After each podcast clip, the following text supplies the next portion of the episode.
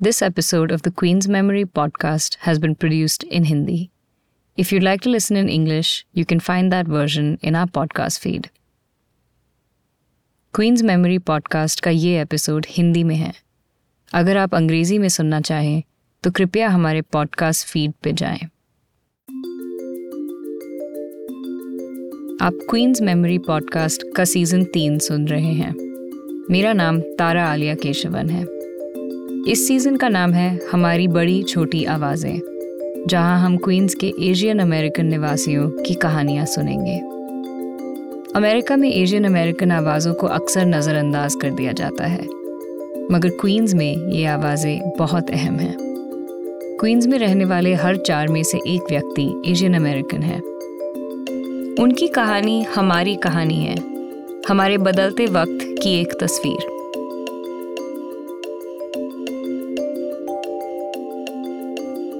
Jackson Heights के seventy third street पर 1960 में बनी एक बिल्डिंग है।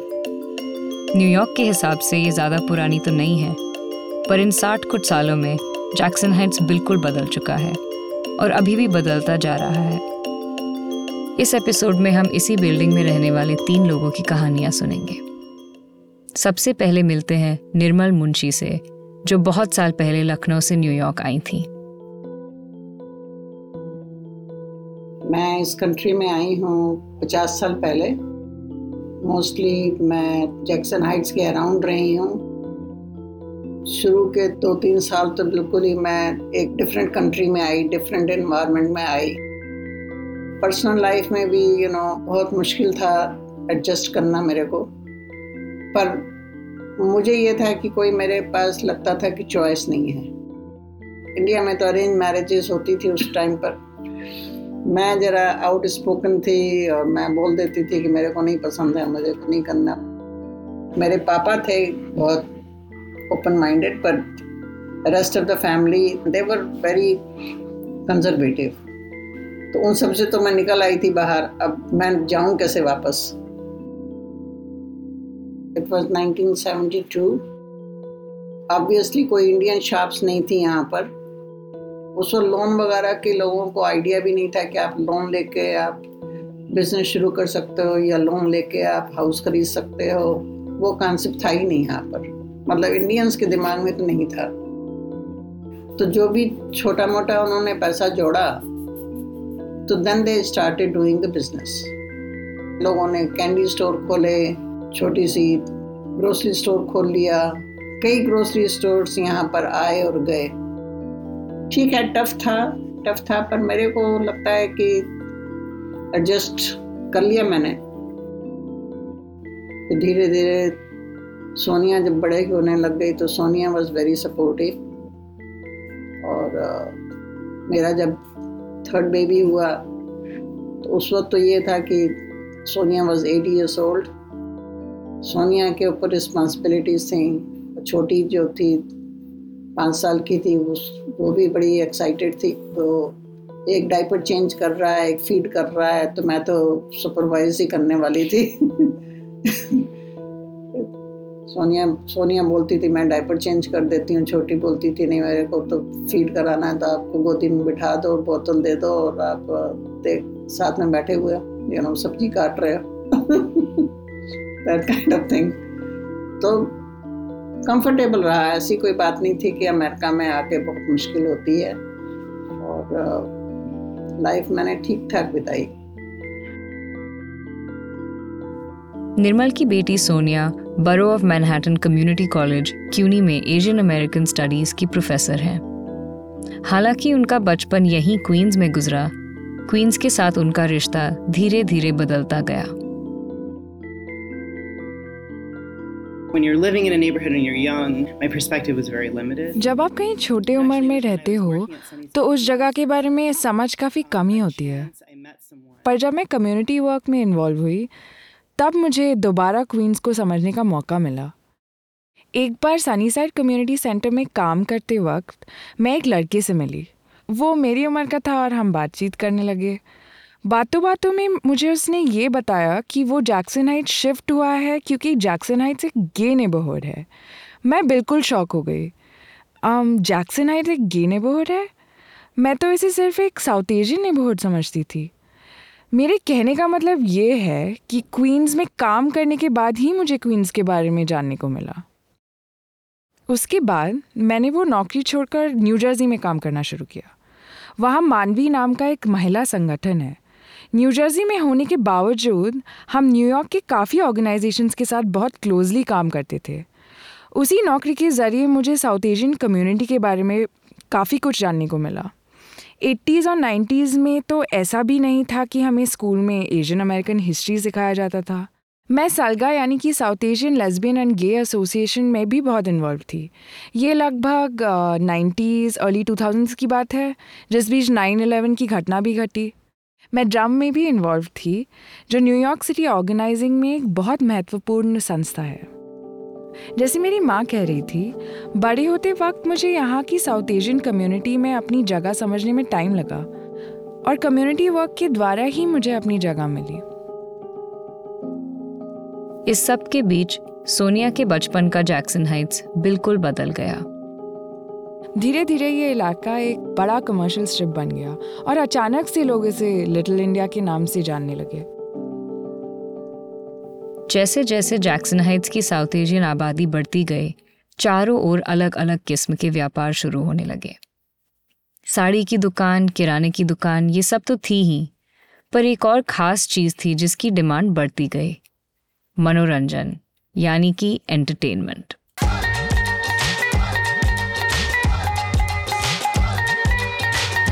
सोनिया के साथी रेखा मल्होत्रा लगभग उसी समय क्वींस में बड़े हुए। उनकी पहचान उनका काम है और इसलिए वो डीजे रेखा के नाम से मशहूर है।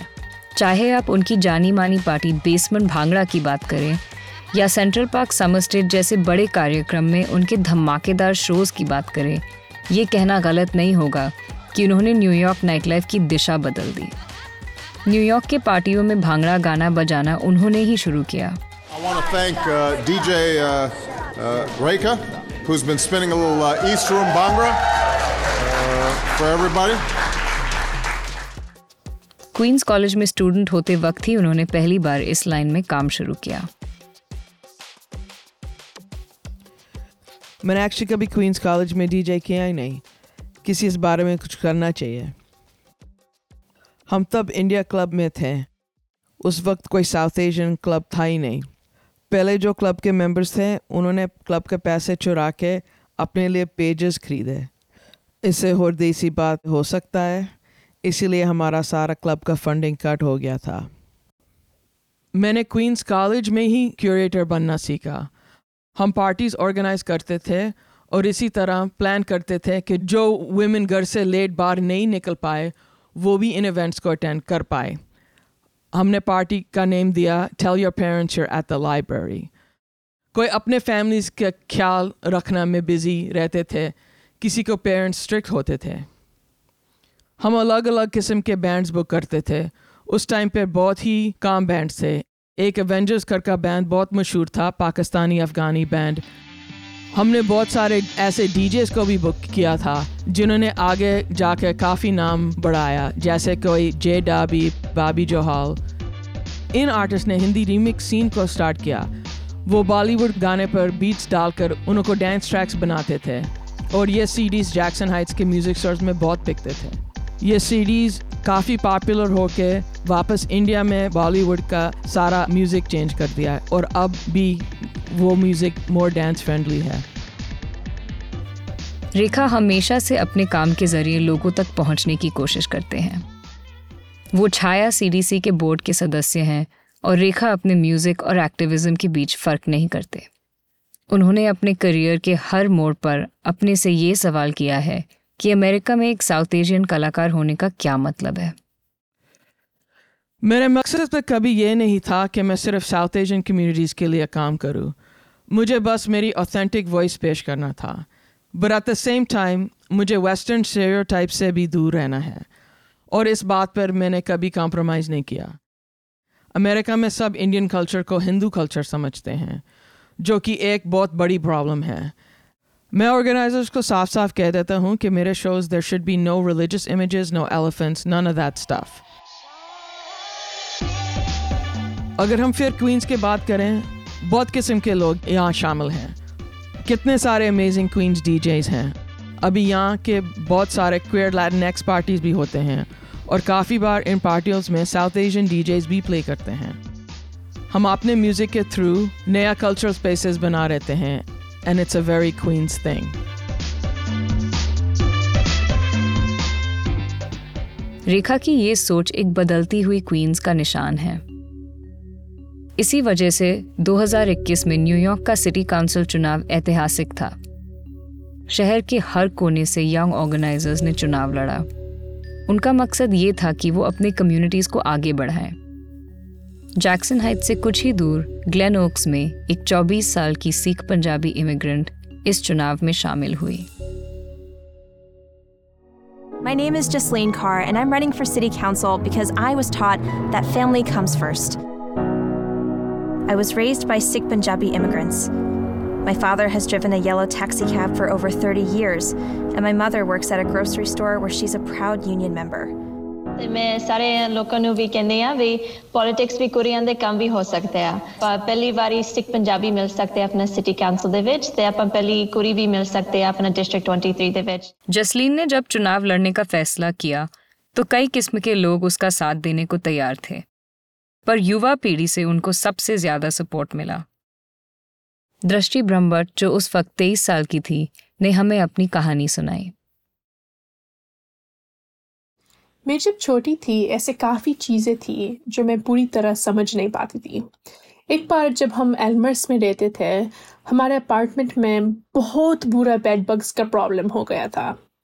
मुझे याद है कि मेरी बहन, जो बहुत ही छोटी थी, शायद एट्थ ग्रेड में बैठकर मेरे पेरेंट्स को लीगल डॉक्यूमेंट्स ट्रांसलेट करने में मदद कर रही थी, क्योंकि मेरे पेरेंट्स ने डिसाइड किया कि वो हमारे लैंडलॉर्ड के खिलाफ लीगल एक्शन लेना चाहते थे। एक और बहुत बड़ी चीज़ ये कि मेरे पेरेंट्स दोनों अनडॉक्यूमेंटेड थे। क्वींस जैसे जगह में बड़े होते हुए ये मेरे लिए ऑलमोस्ट नॉर्मल था। मेरे पेरेंट्स कहीं भी यूएस से बाहर नहीं जा सकते थे। जब उनके पेरेंट्स गुजर गए जब मेरी मम्मी की बहन गुजर गई, वो तब भी इंडिया वापस नहीं जा पाए। ऐसी बेसिक चीज़ें you know that we take for granted वो नहीं कर पाए। और उसका वो जो इमोशनल इम्पैक्ट होता है ना, मैंने फ़र्स्ट हैंड अपनी फैमिली में देखी है। इसीलिए मैंने फैसला लिया कि मुझे ऑर्गेनाइजिंग में शामिल होना है। तो मैंने डेमोक्रेटिक सोशलिस्ट ऑफ़ अमेरिका के क्वींस चैप्टर में वॉल्टियर करना शुरू किया। एक दिन एक यंग औरत आई थी हमारे इंडोर्समेंट मांगने। उसका नाम था जसलीन कौर। वो हमें अपने बारे में बताने लगी। उसकी कहानी सुनकर मुझे अपनी बचपन की स्ट्रगल्स याद आ गई। जिस दिन के पापा जो हर दिन सुबह पाँच बजे से समटाइम्स रात बारह बजे तक येलो टैक्सी चलाते हैं। और उसकी मम्मी जो स्टॉप एंड शॉप में नाइट शिफ्ट करती है। उनके वर्क आवर्स ऐसे थी कि जसीन स्कूल से लौटकर अक्सर अपने पेरेंट्स से मिल भी नहीं पाती थी। मुझे पता नहीं, इतना गहरा कनेक्शन महसूस हुआ उसकी कहानी सुनकर। Good afternoon, everyone. My name is Justine Carr. I come to you here all the way from Eastern Queens because it is a beautiful day to tax the rich, fund our excluded workers, and impeach Cuomo. We can't continue to throw police at issues that desperately need care, attention, and response for treatment. Sikh Punjabi Mil Sakte City Council de is very inspiring, very exciting to be the first, but not the only one And every single life that we have lost to COVID 19 is an example of what happens when we put profits over people. The 118 billionaires in New York State over the working people like us. I come to you as the daughter of an excluded worker, the daughter of a taxi driver who has never had the chance to rest in all 62 years of his life. दृष्टि जल्दी से जसलीन की campaign की तैयारी में लग गई कुछ महीनों साथ काम करने के बाद, जसलीन ने दृष्टि के सामने एक प्रस्ताव रखा। एक दिन जनवरी में जसलीन ने मुझे फ़ोन करके कहा कि, दृष्टि, तुम्हें मेरे कैंपेन मैनेजर बनना पड़ेगा। लेकिन मैं उस समय ग्रेजुएट स्कूल के लास्ट सेमेस्टर में थी तो मैंने कहा कि नहीं, ये तो नामुमकिन है। पर जैसे जैसे हम बात करते गए, मैं कन्विंस होती गई। हम दोनों को ये एहसास हुआ कि ये एक once in a life opportunity था to elect a South Asian women to office ये यू you नो know, हमारे लिए सिर्फ़ एक इलेक्शन नहीं था ये एक मौका था हमारा पूरे कम्युनिटी को मोबिलाइज करने का। जिन अंकल्स और आंटीज के साथ हम बड़े हुए उन सबको लोकल पॉलिटिक्स में इन्वॉल्व करने का और हमारे यूथ के लिए ये ये भी एक मौका था to you know bring the community forward Jasleen एक कठिन चुनाव का सामना करने वाली थी। नैसा काउंटी में रहने वाली एक और यंग ऑर्गेनाइजर सबीना उन्नी जसलीन के कैंपेन में शामिल हुई। It's funny, a lot of the big issues that people talk to us on the phone. जब हमने लोगों से फ़ोन पर बात करना शुरू किया गंभीर मुद्दों से ज़्यादा लोग तो अपनी डेली लाइफ की कठिनाइयों से परेशान थे। कोई अपने घर के सामने टूटे पेड़ के बारे में परेशान था तो कोई सड़क की बिल्लियों के बारे में परेशान था। मेरे हिसाब से, इन कंप्लेंट्स का मतलब ये है कि लोगों को डर है कि सरकार में उनकी बात सुनने वाला कोई है ही नहीं। अगर किसी के घर के सामने पेड़ टूट के उनका रास्ता बंद कर दे तो वो करे तो क्या करे? किसके पास जाए? किससे मदद मांगे? इस इलाके में बुज़ुर्ग लोग बहुत हैं। यहाँ ये इंफ्रास्ट्रक्चर होना बहुत ज़रूरी है, जिससे लोग चैन से अपनी ज़िंदगी जी पाए। कोई अगर अपने परिवार के बुज़ुर्गों का देखभाल कर रहा है तो सरकार को उनकी मदद करनी चाहिए। किसी को ऐसी स्थिति में नहीं होना चाहिए कि उसको अपने नौकरी और अपने माँ बाप के ख्याल रखने के बीच में चूज़ करना पड़े। आमतौर पे लोग ये नहीं सोच रहे कि उनका दुश्मन कैपिटलिज्म है। वो तो अपनी निजी ज़िंदगी की प्रॉब्लम्स में ही व्यस्त हैं। जसलीन के मुताबिक लोगों की इन प्रॉब्लम्स का सामना करना ही लोकल गवर्नमेंट का काम है। 2021 के सिटी काउंसिल चुनाव के लगभग एक साल बाद दृष्टि ने हमें एक बहुत खास पल का किस्सा सुनाया। कैंपेन पार्टी में हम अपने वॉल्टियर्स के स्पीचेस सुन रहे थे और हमारा स्केड्यूल काफ़ी टाइट था। तो पाँच स्पीकर्स थे और सबको बात करने के लिए दस मिनट मिलने वाले थे। सडनली एक पंजाबी अंकल उठकर बोले, मुझे कुछ लफ्स बोलने हैं। मैंने सोचा ओ नो पता नहीं, ये अंकल कितने देर तक बात करेंगे। पर मैंने सोचा कि चलो, हम माइक देते हैं। और अंकल ने स्टेज पर उठकर एकदम दिल से बात की। उन्होंने कहा, मेरी उम्र के लोग अक्सर सोशलिज्म सुनकर घबरा जाते हैं, पर मैं हम सबको याद दिलाना चाहता हूँ कि ये वैल्यूज़ हमारे साथ हमेशा से रहे हैं। उन्होंने क्वींस में सोशलिज्म का हिस्ट्री पंजाब और पूरी इंडिया में सोशलिस्ट वैल्यूज़ के एग्ज़ाम्पल दिए हैं। उसी वक्त अचानक मुझे ये एहसास हुआ कि ठीक है, ये सच है कि हम कुछ वोट से इलेक्शन हार गए, लेकिन हमने जो अचीव किया, वो इस इलेक्शन से बहुत बड़ा था। ईस्ट क्वींस में हमने एक डिलेंक लिंक बनाया between the youth and the older generation जो प्रोग्रेसिव वैल्यूज़ हमेशा से थे। उन्हें हमने एक्टिव किया।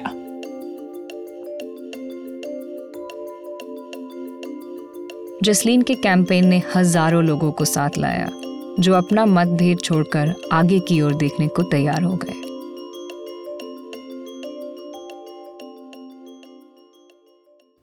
हमारे क्वींस के पड़ोसियों की और कहानियाँ सुनने के लिए आप हमारे साथ अगली बार शामिल हों। Queens Memory Podcast Queens Memory Project का प्रोडक्शन है। यदि आप इस एपिसोड और पिछले सीजन्स के ट्रांसक्रिप्ट और शो नोट्स देखना चाहें तो कृपया Queens memory dot org forward slash podcast पर जाएँ।